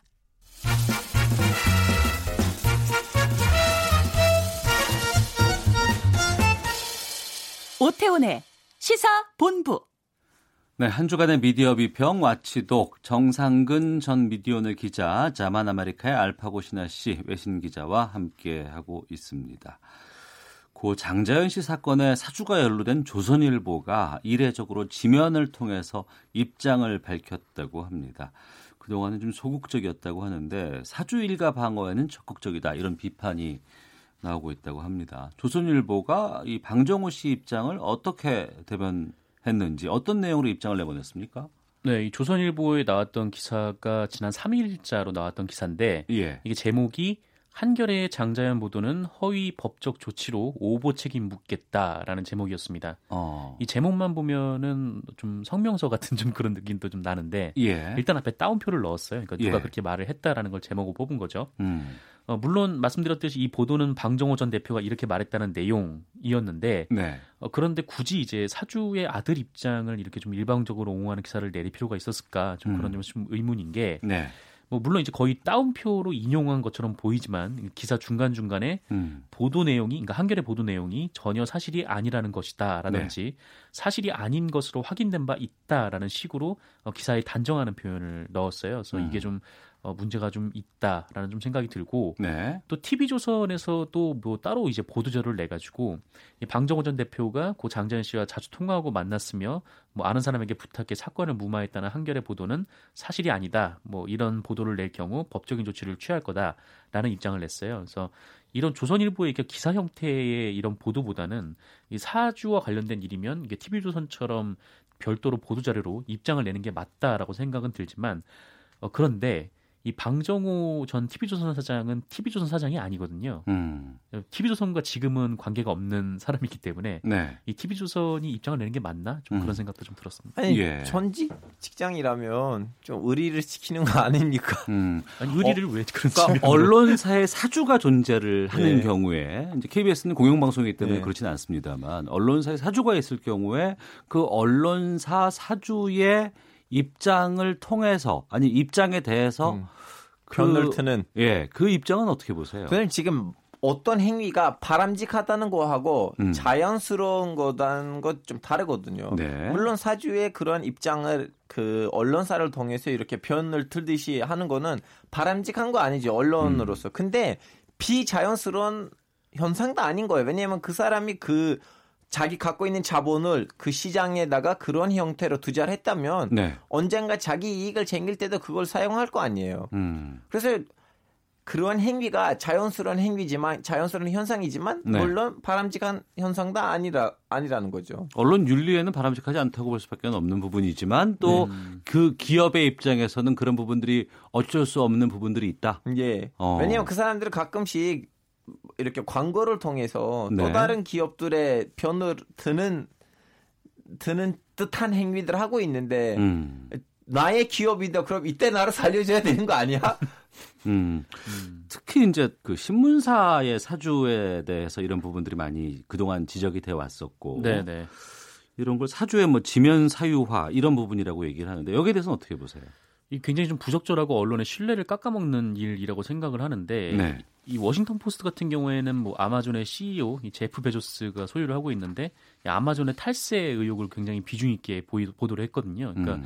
이게 본인들 스스로 뭐 사주는 우리의 성역이 아니다라는 점을 뭐 공개한 것과 마찬가지여서 네. 이게 독자들로부터 신뢰가 얻을 수 있는데 음. 이 반면에 이 최근에 좀 작은 단신이었지만 이 어제자 18면의 중앙일보에 네. 이 홍석현 회장 미국 미군 미국 이 외교안보 전문 기자들과 간담회 뭐 이런 기사가 실렸어요. 네. 그러니까 홍석현 회장이 중앙일보 사장 자리에서도 이미 물러났고 음. 또 공직자도 정치인도 아닌데 굳이 이렇게 이런 동정 보도 아. 뭐 이런 보도를 굳이 신문에 낼 필요가 있나? 뭐 그날 이제 20대 청년 노동자가 뭐 기계에 끼어 숨진 사고가 있었는데 네. 중앙일보는 그 보도를 하지 않았거든요. 음. 근데 이런 사주 일가의 보도는 냈다라는 점에서 좀 눈에 띄었던 것 같습니다. 아, 네. 그 워싱턴 포스트는 그때 아마존 CEO가 사장님이 실장한테 화를 내지 않았을까 싶어요. 어떻게 그 기사 나왔어? 너 왜안 말았어? 화를 냈지만 그래도 기자 기사를 낸 것에 대한 의미가 분명히 있겠죠. 이제 아, 미국에 있는 언론 자유 언론의 역사하고 한국에 있는 자유 언론의 역사에 또 이렇게 좀 약간 차이가 있잖아요. 거기는 음. 거의 뭐 1700년 때부터 이렇게 언론사들을 나타냈는데 우리 한국 언론은 거의 일제가 들어오면서 우리 국민을 이제 개몽 운동을 하다 보니까 생긴 거니까 음. 좀 약간 정통의 차이도 있긴 있어요. 네. 하지만 그 점을 지향해야 될 그렇죠, 바람은 그렇죠. 지향해야 있기 되는 건 때문에 맞아요. 그러면 그 JTBC 손석희 사장도 최근에 그 뉴스룸 방송 중에 이제 본인 둘러싼 여러 가지 의혹들에 대해서 해명해서 논란이 된 적도 있지 않습니까? 네, 네. 이건 어떻게 보셨어요? 뭐 짧게 다룬다고 해서 다뤘지만 저도 그 부분 역시 좀 다른 매체를 통해서 전했으면 어땠을까. 음. 뭐 본인이 또 어차피 손석희 사장에 대한 SNS는 굉장히 많은 매체들이 보고 있기 때문에 네. 뭐 그렇게 개인의 공간에서 정리를 하고 그게 음. 다른 언론에서 그 입장을 받았으면 어땠을까라는 음. 생각이 들었던 게이 네. JTBC 같은 경우에도 이 손석희 사장이 그- 굉장히 짧게 뭐 입장을 하긴 했지만 어쨌든 그 상대방에 대한 반론권은 들어가지 않은 상태였기 때문에 맞아, 맞아. 음. 뭐 그것도 조금 제가 봤을 때는 좀 부족하지 않았나. 여기서 이제 더 제 보기에는 이 앞에 우리가 언급했던 두개 사례랑 다르게 이제 네. 손석희 선배라고 해야 되는지 모르겠지만 그분 이제 언론인이니까 음. 언론인 하면 조금 더 눈에 좀 약간 이상하게 보이긴 해. 왜냐면 반론을 또 누구 제기해야 되고 상대방도 얘기를 해줘야 되는데 네. 그래서 오히려 진짜 딴 언론을 통해서 자기 목소리를 냈었으면 음. 더 예쁘지 않았을까. 네. 사주의 지면 사유화에 대해서 말씀을 좀 나누고는 있습니다만 우리가 이제 특히 언론이기 때문에 더욱더 이런 고민들에 대해서 많은 생각을 좀 해야 될 것 같은데 네. 어디부터 어디까지가 좀 정확한 보도고 어디부터 어디까지가 좀 입장 대변일지에 대한 가이드라인 같은 것들이 필요하지 않나 싶거든요. 네, 뭐 가이드라인을 어떻게 뭐 신문 사주들끼리 모여서 만들 수도 없고 이게 굉장히 좀 곤란한 상황인데 음. 근데 뭐랄까 이 회사가 전체적인 입장을 내야 되는 상황이면은 지면을 이용할 수도 있을 것 같아요. 그러니까 네. 뭐 어떤 뭐 이렇게 보도로 인해서 뭐 오보가 발생했다든지 아니면 오해의 소지가 있었다든지 뭐 그런 부분에 있어서는 이 매체 전체가 뭐 공통적으로 겪고 있는 문제니까 음. 뭐그 지면을 이용할 수는 있겠지만 네. 근데 사주 같은 경우는 일종의 좀 개인이고 음. 또 그렇기 때문에 이 회사를 운영하는 CEO라고 해도 그냥 뭐 보도 자료나 이런 부분을 통해서 다른 언론에 전파할 수 있는 거지 이 자기가 소유하고 있는 언론사라고 해서 그 언론사를 이용해서 이렇게 지면에 자기의 일방적인 이해관계를 밀어넣는 거는 굉장히 좀 부적절하고 이건 뭐 내부에서도 기자들이 문제를 제기해야 되는 좀 그런 사안이라고 봅니다. 알파오 기자는요? 이제 윤리로 따지면 저는 정상 선배랑 똑같이 생각하죠. 예. 근데 자본주의 시장에서는 음. 사람들이 그렇게 양심을 많이 따르지는 않더라고요. 갑자기 양심. 중요해요. 그리고 앞서도 말씀하셨지만 그 부분은 있는 것 같아요. 뭐 조선일보나 중앙일보나 동아일보나 아니면 뭐 KBS나 음. 다 보면은 그 홈페이지 안에 보도 자료를 뿌리는 그런 부분이 있고 네. 알립니다라는 홈페이지에 그 창구가 있거든요. 네네. 그곳을 이용을 해서 뭐 사장이 어쨌다, 뭐 우리 회사가 어쨌다라고 얘기할 수는 있겠지만 그거를 지면을 통해서 얘기하는 건 바람직하지 않지 않나. 그렇죠. 아, 그렇지.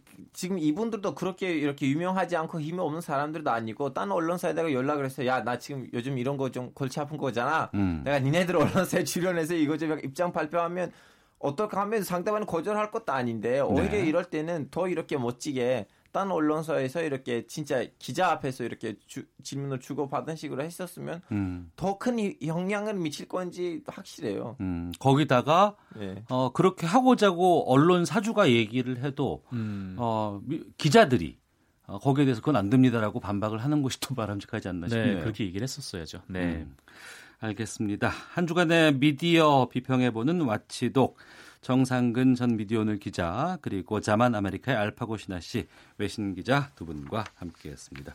두 분 말씀 고맙습니다. 네, 고맙습니다.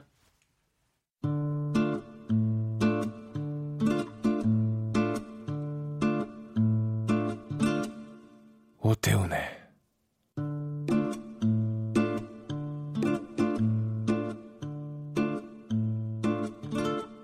시사본부 네, 지금 시각 1시 40분 지나고 있습니다. 시시각각 강풍에 대한 고민들이 좀 많이 늘고 있습니다. 앞서서는 저희가 강풍특보 발령됐다고 말씀을 드렸었고 또 조금 전에 아, 기상청에서는 강원 산지에만 지금 주의보가 발령 중이라고 하는데 이번에 현지 다시 한번 연결해 보겠습니다. 속초 설악신문 김주현 기자 연결돼 있습니다. 나와 계시죠? 네, 나와 있습니다. 예. 속초 어디쯤 계세요? 저는 지금 속초와 고성의 경계 장사동에서 지금 아, 고성 쪽 경계 쪽에 있습니다. 이쪽이 피해가 가장 크기 때문에 아직까지는 매캐한 연기 그리고 주, 주변이 지금 어, 검게 걸린 채로 지금 아, 불과 한 10시간 전에 그런 화마의 상처를 그대로 안고 있는 곳에 나와 있습니다. 예. 그곳으로 갈 때 7번 국도 이용하잖아요, 주로. 네, 그렇습니다. 7번 국도가 이제 속초 시내를 관통했던 게 옛날 7번 국도고요. 예. 아, 새로 난 7번 국도는 이제 아, 지금 산불 피해가 많이 발생했던 아, 산림 쪽으로 살짝 들어가지고 가, 어, 가는 곳인데요. 지- 음. 어쨌든 과거 해안도로 쪽으로 뚫려 있는 7번 국도를 경계로 해가지고 고동쪽 그쪽이 피해가 많고 네. 속초 쪽은 아, 이 미시령 쪽에서 내, 내려부는 아, 강풍으로 인해서 지금 아, 그쪽 부분 산림 쪽 부근에 있는 아, 단독 주택들, 전원 주택들 이런 또 창고들이 타면서 지금 아, 많은 피해를 지금 입, 어, 입고 있는 상황입니다. 네. 이게 지금 보도를 보면은 저녁 7시 17분에 발화가 돼서 퍼졌다고 하는데 밤에 화재가 시작됐기 때문에 진화 작업도 힘들었고 또 불났다는 사실을 강원 주민들이 알기도 힘들었지 않았을까 놀라지도 않았을까 시- 걱정이 됐습니다. 이 주민들께서는 어떻게 어제 산불을 알게 됐다고 말씀하시던가요?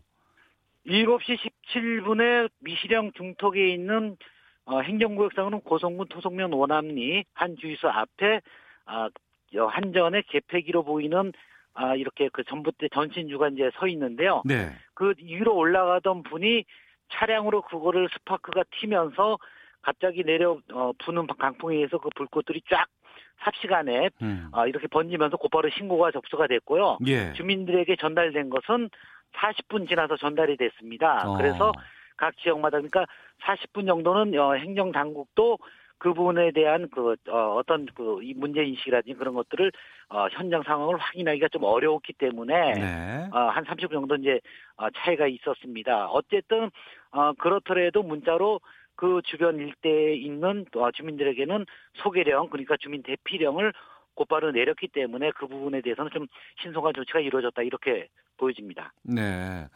뭐 대피소에서 밤을 지샌 분들도 많이 계신다고 하는데 김주현 기자께서 속초 지역에서 오랫동안 취재 활동을 하신 기자로 알고 있습니다. 네네. 이번에 소방 당국이라든가 어, 관계 기관의 대처는 어떻게 평가를 하실까요? 아, 100점 만점을 본다면 한 80점 정도는 어, 주고는 싶은데요. 네. 어쨌든 정부에서 모든 야, 야간에 지금 불이 났고 초속 2, 30m의 강풍이 부는 아주 악천후 속에서 일어난 어, 산불이 지금 도심 화재로 번지려는 어, 번지는 그런 과정이었기 때문에요. 네. 헬기가 전혀 들 수 없었습니다. 그래서 정부에서 전국에 있는 모든 소방차와 진압차들을 아, 소개령을 내렸기 때문에 그걸 통해서 꼬박 11시간 동안 저시선을 구축했기 때문에 더 이상 고성 북쪽으로 북상하지 않았다 이렇게 보여지고요. 음. 그 중간중간에 이제 저지는 잘했고 또 주민들의 대피령 또 안타깝게 한 명이 사망하고 여러 명 정도가 중경상을 입었던 부분들은 너무 야간이고 또 짙은 또 이런 어, 연기 때문에 앞, 어, 이렇게 피, 대피하는 과정 중에 지금 어, 일어난 어, 불상사입니다. 그런 네. 것들을 차지하더라도 어쨌든 더 이상 북상하지 않고 지금 현재 그 90% 정도의 그 진화율을 보이면서 주부는 잡았고 지금 잔불 정리로 들어갔습니다. 그렇다면은 어, 상당히 그 소방 당국에서는 신속하게 조치를 취했고 여러 가지 어, 전략적인 어, 산불 진화 작업 어, 작전들이 지금 잘 맞아 떨어졌다 이렇게 보여집니다. 네. 현장의 바람은 지금 어때요? 바람은 어제 저녁보다는 아, 한 절반 정도는 지금 아, 좀 가라앉은 것으로 보여지는데요. 예. 중요한 것은 뭐 지금 이 상태가 아니고 아, 우선은 이제 잔불 정리 이어서 이제 뒷불 감시를 어, 일몰 이후인 6시부터 내일까지 또 해야 됩니다. 그래서 공무원들부터 해서 만여 명이 지금 현장에서 대기하고 있는 그런 상황이고요. 네. 이 상황이 이제 종료가 돼야지만이 이제 아, 모든 것들이 이제 어, 안심을 할 수 있는 상황입니다. 그렇기 때문에 아직까지도 바람이 이렇다 잦았다를 지금 반복하고 있기 때문에 어느 순간에 250 헥타르 정도가 지금 탔기 때문에 어느 곳에서 다시 그 불씨가 또 살아날지 모르기 때문에 음. 내일까지는 모든 어, 만명 정도의 인원들이 밤을 꼬박 세워가면서 지금 현재 18시간 동안 지금 이 불과의 사투를 벌이고 있기 때문에 상당히 네. 좀 지친 상태인데요. 어쨌든 내일까지는 어, 계속 고생을 좀 해야 됩니다. 아, 일몰 이후에도 작업을 하려고 지금 준비 중에 있는 거예요. 그러면 계속해서? 대기 중이죠. 왜냐하면 주부를 잡았고 잔불 정리가 6시까지 일몰 전까지는 잔불을 다 꺼야 됩니다. 네. 그리고 뒷불이라고 해서 숨어 있는 물들 있지 않습니까? 예, 예. 돼 있어서 이런 물들이 일어나지 않을까? 아, 일몰 이후인 6시부터 다음 날 아, 일출까지 또 각 구역마다 지금 배치가 돼서 어. 연기가 피어오르고 불이 또 바람에 또 살아날 수 있기 때문에 또 네. 대기를 하고 있습니다. 이 인원이 지금 만 명 정도가 지금 투입이 돼 있습니다. 그러니까 예. 이분들이 잠을 자지 못하고 18시간을 지금 꼬박 지금 불가의 사투를 벌이고 있고 아이고야. 아 그래서 소방 당국도 그렇고 산림청도 아직까지 주부는 껐지만 완전 진화라는 발표를 못 하는 것이 바로 이런 연휴 때 연휴 때, 때문이기 때문에요. 음. 어, 내일 오전 어, 다시 일출과 또 내일 오전까지는 어, 봐야지만이 이제 그 전체적으로 이제 아, 후속 조치가 또 시- 어, 실행이 될 수 있기 때문에 아직까지는 뭐 7, 80%는 안심을 하더라도 나머지 10% 20%는 지금 어, 더 지켜보고 또 모니터링 해야 되는 그런 좀 상황입니다. 그러니까 대피소로 피해 계- 계셨던 주민들께서는 대부분 오전에 날이 밝고 나서 집으로 돌아가셨잖아요. 그렇습니다. 삼, 한 3,700여 명은 귀가 조치를 했고요. 예, 지금 예. 아, 고성과 또 속초에 합쳐서 한 380여 명은 지금 어, 대피소에 남아 있는데 이분들이 아마 이재민이 될 가능성이 노, 농후합니다. 어. 2005년 양양 산불 당시에는 이재민이 거의 400명 수준으로 발생을 했는데요. 네. 지금 아 속초 한 50, 어, 25채 그리고 아, 고성에 한 105채 해가지고 130여 채가 아 지금 불에 전소가 됐다고 지금 파기되고 있기 때문에 한 150여 채로 되면은 음. 양양 2005년 양양 산불보다도 더 많은 피해 규모가 지금 드러날 것으로 보입니다. 그러면은 이재민 숫자는 늘어났기 때문에 이 이재민들을 위한 임시 숙소 건 어, 저기 조성부터 해가지고 건설부터 해서 어. 아, 그런 후속 대책이 지금 행안부부터 해서 이제 그 어, 정부 관련 부처 어, 관계자들이 지금 어, 다시 이제 그 좀 후속 조치로 그- 수립해야 되는 과제입니다. 일부 SNS를 통해서 저에게 연락을 주신 분들이 계시는데요. 네. 그러니까 이제 유선을 이용해서 TV를 요즘에 많이들 보십니다. IPTV라 그래가지고. 네네네. 그런데 이제 특히 산간 지방에서 그- 그걸 이용해서 많이들 보시는데 이게 네. 먹통이 돼서 도저히 TV가 나오지 않는다. 그래서 라디오에 의존할 수밖에 없다라고 말씀하시는 분들이 많이 계셨거든요. TV라든가 전화 같은 것들은 다 복구가 됐습니까? 다 복구가 됐죠. 그리고 그런 분들은 전원주택이라든지 산림 쪽에 가까이 있으면서 이제 단독주택을 짓고 위성이라든지 이런 것들을 어 이렇게 해서 끌어다 보는데 그쪽 부분이 다 이제 이 라인 전선이나 이런 것들이 좀 많이 파괴가 됐습니다. 네. 그래가지고 어, 이 TV는 못 보고 라디오에 그 전파에 의해서 이제 그렇게 밤새도록 이제 그 상황들을 봤던 분들이 이제 그렇게 SNS 전해졌는데요. 음. 일출이 그 뜨고 이제 나- 날이 밝으면서 그런 부분에 대한 통신 복구는 다 지금 숫자적으로 이루어지고 이루어지고 있기 때문에 뭐 어, 핸드폰이나 이런 유무선 전화 사용 가능하고 지금 TV 시청도 일부 뭐 다 전소된 곳 주변에서는 어, 시청을 할 수가 없고 지금 이제 복구 작업이 후속적으로 좀 어, 진행이 되고 있습니다. 네. 마지막 질문은 이 질문으로 좀 드려볼까 합니다. 내일이 주말이거든요. 그리고 지금 네. 봄이고 뭐 꽃나들이 같은 건 많이 가시는 분들이 계세요. 네, 7번 네, 국도가 항상 주말만 되면은 교통 체증이 많이 있었던 곳이고 지금 이렇게 화재가 있었고 지금 잔불 정리를 해야 되는 상황인데 내일 이러한 분들이 많이 가실까봐 걱정이 되는데 또 그렇다고 안 가시지 말라고 얘기하기도 고민이 되거든요. 어떻게 보십니까? 아 우선은 뭐 오시는 거를 막을 수는 없는데요. 예. 오셔가지고 아 속초 이남 쪽에 남쪽으로는 대포항이 있는 있는 곳 그다음에 중앙시장 쪽으로는 괜찮기 때문에 그쪽까지는 가셔도 되고 예. 그 위쪽으로부터 고성까지는 지금 산불 현장이기 때문에 어. 들어가실 필요는 없습니다. 들어가셔서도 또 안 되고 예. 냄새도 매, 매캐한 데다가 미세먼지가 더 나빠지기 때문에 어. 건강 본인들의 건강 상태로 좋, 좋지 않을 수가 있기 때문에 가시는 건 좀 자제하시고 또 현장에서 또 산불 정리라든지 이런 것들을 하는 분들을 또 목격할 수 있기 때문에 그런 것들은 과히 그 어떤 뭐 서로가 대면해서 좋을 부분이 없기 때문에 그렇죠. 오시더라도 어, 속초 중앙시장, 관광시장과 또 대포 이쪽에서 잠깐 드시고 또 양 주변 양양을 들려서 이제 다시 이제 그동 어, 고- 고속도로로 올라가시면 아 되겠고요. 지금 아, 이게 전국 방송이니까 좀 한 가지 당부 말씀드린다면은 예. 정치권에서 지금 각 의원들이나 이런 분들이 현장을 내려온다고 하는데 음. 앞서 말씀드린 대로 18시간 꼬박 지금 밤샘 근무를 하고 맞습니다. 불가사를 벌이고 맞습니다. 있는 예, 분들이 법-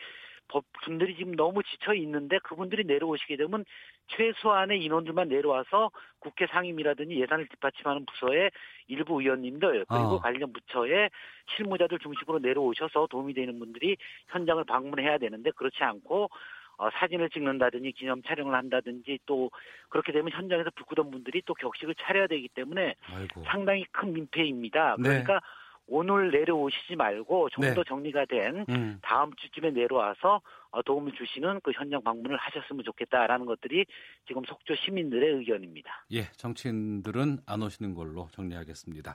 자, 속초 설악, 설악신문의 김주현 기자와 함께했습니다. 오늘 말씀 고맙습니다. 감사합니다. 예.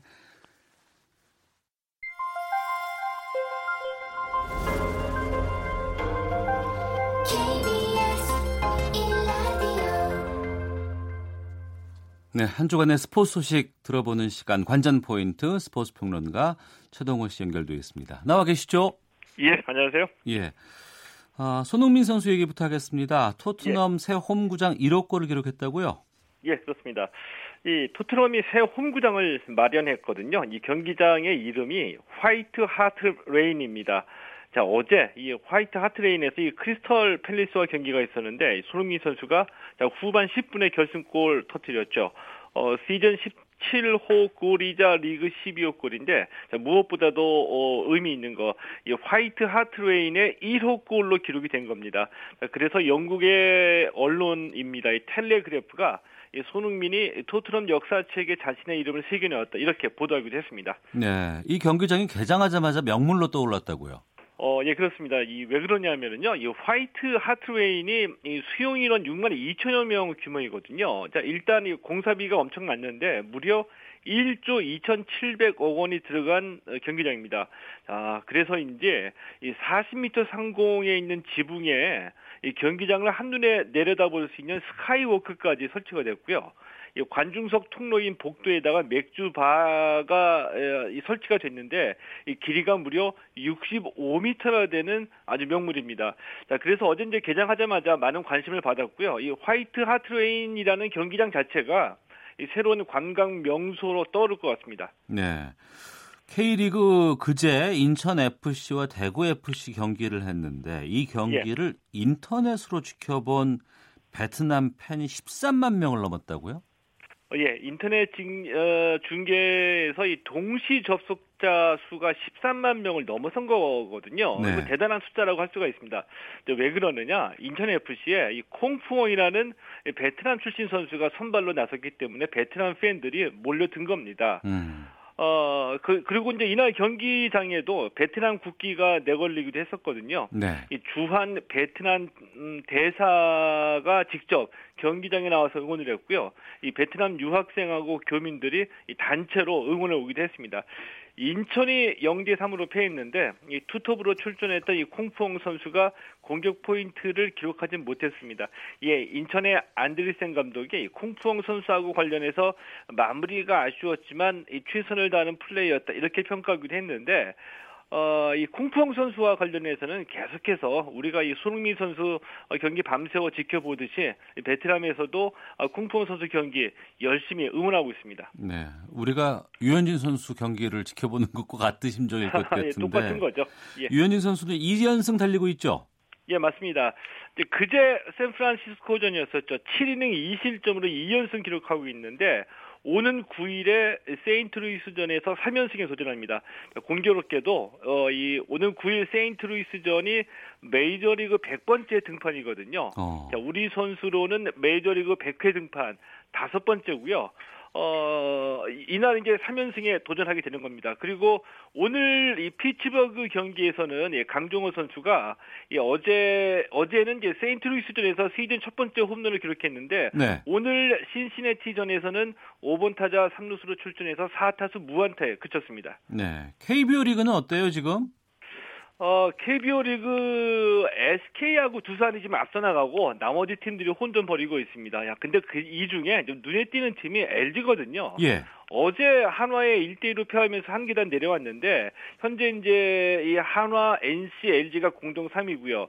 어, 근데 LG가 좀 마운드가 돋보입니다. 그러니까 팀 타율은 2할 1푼 6리 꼴찌거든요. 예. 팀 홈런도 6개밖에 안 됩니다. 공동 7입니다. 득점권 타율은 9위고요. 이 정도면 타격이 참 고민될 정도인데 그래도 공동 3위거든요. 왜냐? 마운드의 힘입니다. 이 평균 자책점 2.44로 1위고요. 선발 평균 자책점은 2위, 불펜 평균 자책점은 1.37로 1위입니다. 선발진도 잘 던지고 이 불펜도 눈에 띄는데 이 불펜이 특히 어, 경기당 4이닝 정도를 꾸준히 책임지고 있거든요. 만약에 LG가 타격만 올라오면은 무시무시한 팀이 될 가능성도 있다는 얘기죠. 네. 프로농구에서는 플레이오프 4강전에서 전자랜드가 먼저 1승 거뒀네요. 예, 그렇습니다. 어제 프로농구 4강 플레이오프 1차전에서 이 전자랜드가 LG를 86대 72로 이겼습니다. 이 LG는 6강 플레이오프에서 5차전까지 가는 접전을 치르고 올라온 팀이고요. 전자랜드는 아, 정규리그 2위로 기다렸다가 휴식 취하고 어제 1차전 치른 거거든요. 이 때문에 LG가 보니까 체력적으로 이 부담을 좀 많이 느끼는 그런 모습이었습니다. 2쿼터까지 팽팽했는데 3쿼터에서 무너졌고요. 이 4쿼터에서도 반격의 실마리를 찾지를 못했습니다. 이 4강 플레이오프는 오전 3선승제이고요. 아, 전자랜드와 LG 또 모비스와 KCC의 대결로 열리는데 오늘 오후 7시 30분에 또 다른 4강전인 모비스하고 KCC의 2차전 열리게 됩니다. 네. 한국과 태국의 여자 배구 슈퍼매치가 잠시 후 열린다고요? 예, 그렇습니다. 예, 한국과 태국의 올스타 슈퍼매치가 올해로 3회째거든요. 음, 그동안에 1승 1패 기록했고요. 예, 잠시 후 2시 10분에 태국에서 어, 이 한국과 태국 올스타 슈퍼매치 3회째 경기가 열립니다. 이 태국도 세계적인 세터인데 우리 김연경 선수하고 같은 팀에서 뛰었던 이 누사라 통콤이라는 선수를 보유하고 있어서 만만치 않은 전력이고요. 예. 이 여자 배구가 8월에 도쿄올림픽 세계 예선전 열리거든요. 예. 여기서 만약에 조일이 못하면은 아시아 최종 예선전에서 어, 1위를 차지하게 되는데 아시아 최종 예선전 밀고 나면 알겠습니다. 태국하고 다투게 됩니다. 예, 말씀 고맙습니다. 예, 고맙습니다. 스포츠 평론가 최동호 씨였습니다. 남광민 님께서 앞서 나오셨던 속초 기- 지역 기자님 멋있으십니다. 정치인들은 괜히 사진 찍으러 현장 가는 거 자제해 주시기 바랍니다. 동해안 쪽에 이미 예약하신 분들은 피해 지역만큼은 피해서 차분하게 다녀오시면 좋겠네요. 의견 주셨습니다. 다음 주에 뵙겠습니다. 안녕히 계십시오.